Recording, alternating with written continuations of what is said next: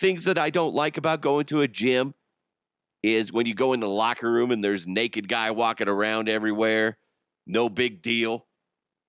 I hate when I have to take my kids to the uh, rec center and we have to walk through the locker room sometimes to get to the pool.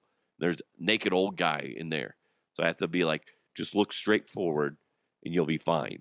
And and I'm like having to protect my children from old man dick. And I have it, it just it just grosses me out. It's like cover that shit up. I get it. Oh, you want to feel like you're part of a team again. Hey guys, how's it going? Did you see the old Bronco game the other day? Ha ha. Kind of disappointing, wasn't it? Sir, sir, get your penis out of my face. Don't like it. Sir, why are you shaving your balls in the sink? Don't want to see that. Jesus. And don't make eye contact with me if you're naked in the locker room. Don't need to see that. Don't need I don't need those haunting eyes and your haunting wiener coming back at the most inappropriate moments. I could be eating a hot dog later that evening and be like, oh my God, old guy, old guy dick.